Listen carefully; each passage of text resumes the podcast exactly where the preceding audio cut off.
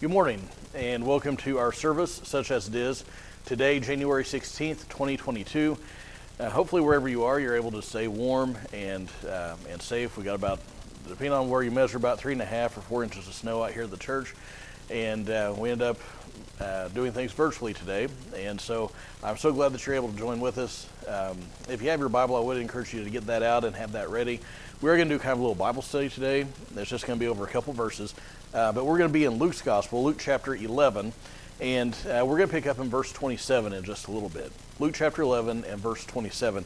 And today's text, as I said, is very short, and frankly, it's, it's kind of it's kind of odd. I mean, um, some texts are are uh, are easier than others. This one is is it's just different, and we're just going to read the two verses today. And I'd like to talk to you just a little bit about the topic of the blessing of obedience. The blessing of obedience. Now, you remember that last week when we looked at things, Jesus was, um, he, he had performed a threefold miracle. He was surrounded by crowds, and there was a demon, demon possessed man, and Jesus did a threefold miracle. Number one, he cast out the demon. Number two, in doing so, he enabled that man to regain his ability to speak. And then uh, number three, he enabled that man to regain his ability to see. Now, this was clearly an act of God. It was something that only God could do. And yet, all these people were uh, surrounding him. Many of them were amazed, but some of them didn't respond the way that they should have. Some of them were so hard hearted that whenever they saw what Jesus did, they ascribed the work of God to the work of Satan. They said that Jesus was in league with the devil, and they did all sorts of uh, said all sorts of terrible things.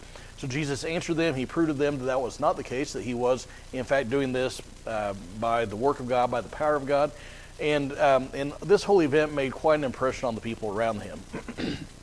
not only, of course, the uh, uh, the the miracle itself, but also the way that he answered these critics of his and defended his ministry. Now, uh, verse 14, we're not going to look at that today. We looked at it last week, but verse 14 says that many in the crowds were amazed. And, and in response to not only what he did, but also what he said, there was a woman in the crowd that we're going to look at today, and she cries out in response to this. And so we're going to look at uh, Jesus' words to her, uh, dealing with the pathway to blessing, that being obedience. So if you found Luke chapter 11, I'd like you to look with me at God's word. We'll pick up in verse uh, 27. It says, While Jesus was saying these things, one of the women in the crowd raised her voice and said to him, Blessed is the womb which bore you, and the breast at which you nursed. But he said, On the contrary, blessed are those who hear the word of God and observe it. Now, like I said, this is a very short text, uh, but we'll just, given the nature of the text and the length of the text, what we're going to do is we're going to make just a couple of observations, draw some conclusions from that, and then look at uh, briefly at what Jesus actually says about obedience. So, if you look at back at the text, look at verse 27. The first observation I make is that this is the only time, and this is as close to um, veneration of Mary that we have recorded in Scripture. So, so, so understand. Here's this woman, possibly a mother herself. She sees what Jesus has done. She sees these miracles. She hears his answer, and it amazes her. She, she, she's just overcome with emotion, it seems. And so she, she bursts out in praise, oddly, of, of Mary. Now, it's not a secret that um, our Roman Catholic friends uh, and possibly others venerate Mary. And, and, they put her on a pedestal, and some, and I'm not talking about like some no name priest in, in Podunk Parish. I mean, I'm talking about big names within the, within the Catholic Church, uh, including popes, actually worship Mary. They give her the title of co-redemptrix and, and so forth. They offer prayers to her. They exalt her. They venerate her. And don't get me wrong, she does deserve admiration. I mean, it's, it's an incredible thing to be chosen by God to bear the Messiah, to raise him as your own child. I mean, that, that's an incredible honor. But, but they go beyond what, what they should, I believe. And, and, and, and we should, like I said, we should recognize her blessed place in redemptive history. But we, we must remember that there's only one mediator between God and man, and that's the man Christ Jesus. Now, if their view of Mary was right, and I'm not talking just, I'm not just, I'm, I'm not hammering the Roman Catholics here. I'm, I'm talking about any uh, person or any group that, that, that focuses on Mary. If that view is right, this is the perfect time for Jesus to teach it. I mean, here's this woman that says, Blessed is your mother. And Jesus could have said, You're right, blessed indeed. In fact, she is she, she deserves to be prayed to. And then he could affirm things like uh, it, it's good to pray to her, um, her perpetual virginity, that she would be bodily assumed into heaven when she died, and, and many other things like that that are taught today. But instead, what was his response? This woman said, Blessed is your mother. And what was his response? On the contrary. On the contrary. Now, now, what I'm about to say, I'm not saying to offend, but I'm saying it so I'm not to, to be misunderstood. Mariology is idolatry. Mariology is idolatry. If someone prays to, if they trust in, if they put their faith in anyone or anything besides the one true God, that, that person or thing is an idol. And so, so, so Mary is not the focus here. Jesus says, no, on the contrary, being, being physically related to me is not the key. Now, the second thing I want you to see is that being impressed with Jesus is not the same as being transformed by Jesus. Being impressed by Jesus is not the same thing as being transformed by Jesus. Now, this woman was clearly impressed with Christ. I mean, she, she saw what Jesus did, and elicited some response from her. And, you know, there are a lot of people today who are impressed with Christ. I saw an interview just, uh, just recently where, um, where a very well known, uh, uh, very wealthy man was talking about his view of Christ, and he was, he was talking about how uh, Jesus was a, a good teacher and, and how we should follow many of the things that he, that he taught and, and so forth. And many people are in that camp. They say that Jesus was, was unique, he was special, he had a lot of good things to say. And they say they may even say we should follow the things that he taught. But but but many times they ignore what Jesus did teach. They want to focus on turn the other cheek, love your neighbor as yourself, and so forth. But they ignore the teaching where Jesus said, if you would see the kingdom of heaven, you must be born again.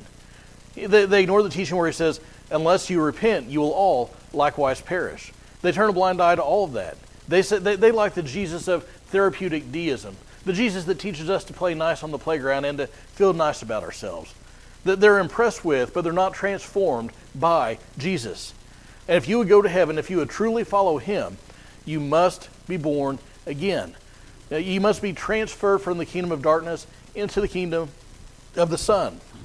You must be adopted into God's family. You must be reconciled to God and have your sins forgiven. And that happens when we put our faith in Christ alone for salvation. That happens when we cast ourselves on Him for His mercy, when we plead with God for forgiveness. And when that happens, the Bible says that God takes out that heart of stone and He puts in that heart of flesh. He gives us a new nature, He transforms us from the inside out. Paul talks about this in Romans chapter 12, uh, verses 1 and 2. He says, Therefore I urge you, brethren, by the mercies of God, to present your bodies a living and holy sacrifice acceptable to God, which is your spiritual service of worship. And do not be conformed to this world, but be transformed by the renewing of your mind, so that you may prove what the will of God is, that which is good and acceptable and perfect. And the question that I would ask you this morning, wherever you are, is whether or not you've been transformed by Christ. It's not enough to be impressed by Him. I mean, the, the demons, they, they fear and tremble. They know who Christ is. And yet, they're not saved. It's not enough just to recognize that Jesus was a good man or a good teacher. We must be born again. We must be transformed from the inside out. Now, the last thing I want you to see in our text today is, uh, is it's really the, the direct teaching that Jesus gives. And if you look at verse 28 again, I want you to see uh, what he says. But he said, on the contrary, blessed are those who hear the word of God and observe it. That is what Jesus said the pathway to blessing is. It's, it's hearing the Word of God and then observing it, it's doing it. That's what observation means. And, and so, um, the, the pathway, the, the key to being blessed by God is obedience. Now, what does it mean to be blessed? Well, usually when we think about blessing, we think about money in the bank, don't we? We think about good health. We think about, um, you know, get, getting that promotion at work or, or the kids doing well in school or whatever it is. We, we think about those material blessings. And those things many times are wrapped up in the blessing of God. But that's not, the, the idea of blessing in the Bible is much larger than that. Because the idea of blessing means happiness. It means being fortunate. It's experiencing the smile of God on our lives. Now, the words that this woman used are not technically wrong. I mean, Mary predicted that all, all people would call her blessed. And this woman unknowingly and unwittingly fulfilled that prediction. But sometimes the issue is not the words that are used, but the idea behind the words. And yes, Mary was fortunate to be chosen by God to bear the Messiah and, and to carry him and, and, and raise the Savior. But this woman is stating that the pathway to blessing is to be found in how you're related to Christ physically.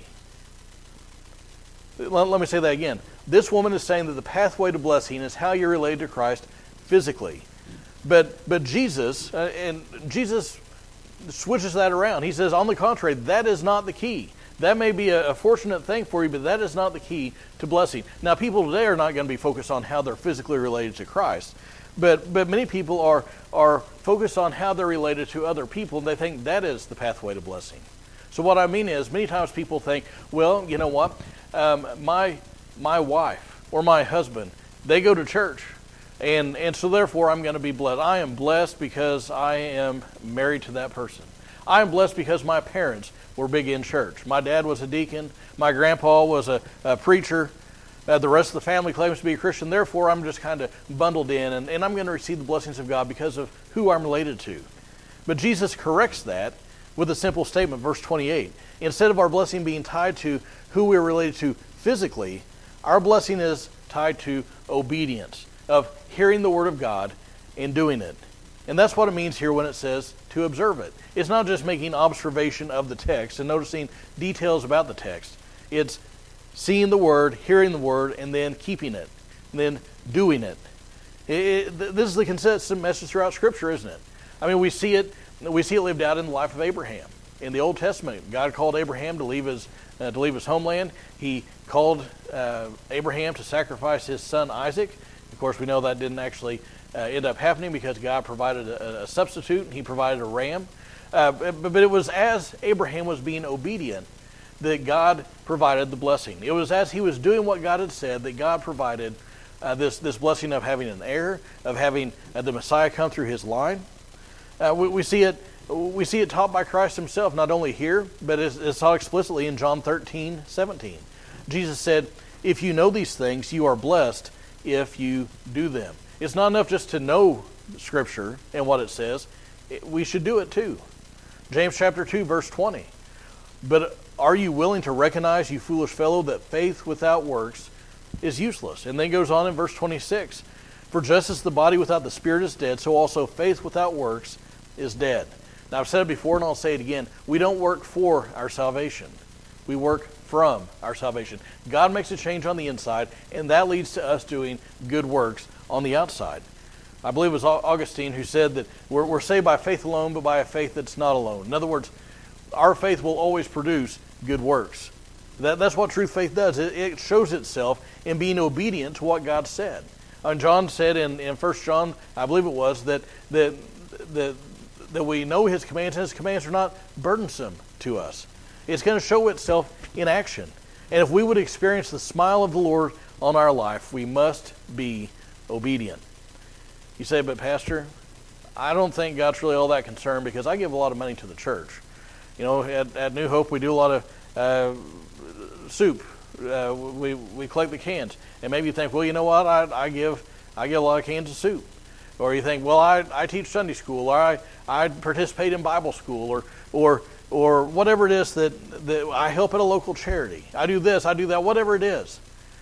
1 Samuel chapter 15 verse 22 says in part, "Behold to obey is better than sacrifice." God wants you to do what he says in his word.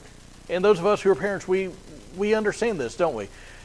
Yes, we may like, let's say, a, a gift that our child gives us, but we would rather them just do what we said. just just be obedient. And that's what God is calling us to do as Christians, is to be obedient. Now that is an easy thing to talk about, but it's a lot harder to do. It's a lot harder to do in the daily grind as we're dealing with, with family situations and, and work situations and health situations and, and all those different things. And many times we don't live up to what God's called us to do. We don't do what He says clearly in His Word to do. We do the things that He's clearly said in His Word don't do. And the Bible tells us that when we fail, when we are disobedient, when we sin, we have an advocate with the Father, the man Christ Jesus. Christ Jesus the righteous. And the Bible says that if we'll confess our sins, He is faithful and just to forgive us our sins and cleanse us from all unrighteousness. Now, it could be that you are a Christian today and you need to be right with God. Maybe you've wandered off into the far country, you've gotten wrapped up in sin. Listen, God, the Bible says God remembers our frame, that, he, that, that we're just dust. And he, he's compassionate like a father towards a child. And, and, and he is compassionate to those who call on him. He removes our sin as far as the east is from the west. That's all in Psalm 103. And it could be that, that, that you as a Christian need to do that. And I would encourage you, even today, right where you are, to do that, to get right with God, to ask God to forgive you of that, to, to confess your sin to Him, and then strive to do better. But it could be that, you're, that, that you need to do that for the first time. Maybe, maybe you're sitting there today and you've never called on Christ for salvation. That means the Bible says you are separated from God today. If you were to die in that state, if you were to die separated from God, you will, your, your fate will be sealed. You'll spend eternity separated from God in hell. There are no second chances after death. At the point of death, our, our decisions are ratified. And that's why the Bible calls us to respond today. While it's still called today, don't harden your heart, the Bible says. Today is the day of salvation. And right now, right where you are, even if it's at home, I, I call on you, if you've never done so, to repent of your sin and trust Christ for salvation. Let's pray. Heavenly Father, um, we are thankful for your, your forgiveness, and that even when we as Christians fail and we fail to live up to what you've uh, called us to do, you're gracious, you're compassionate, you forgive us, and you put us back into service. And God, for that person maybe who's never accepted Christ, I ask that you would draw them to yourself today and let them become your child. In Jesus' name, amen. Well, again, uh, thank you all for, uh, for joining with us, and uh, hopefully we can meet together next time in person. And until then, God bless.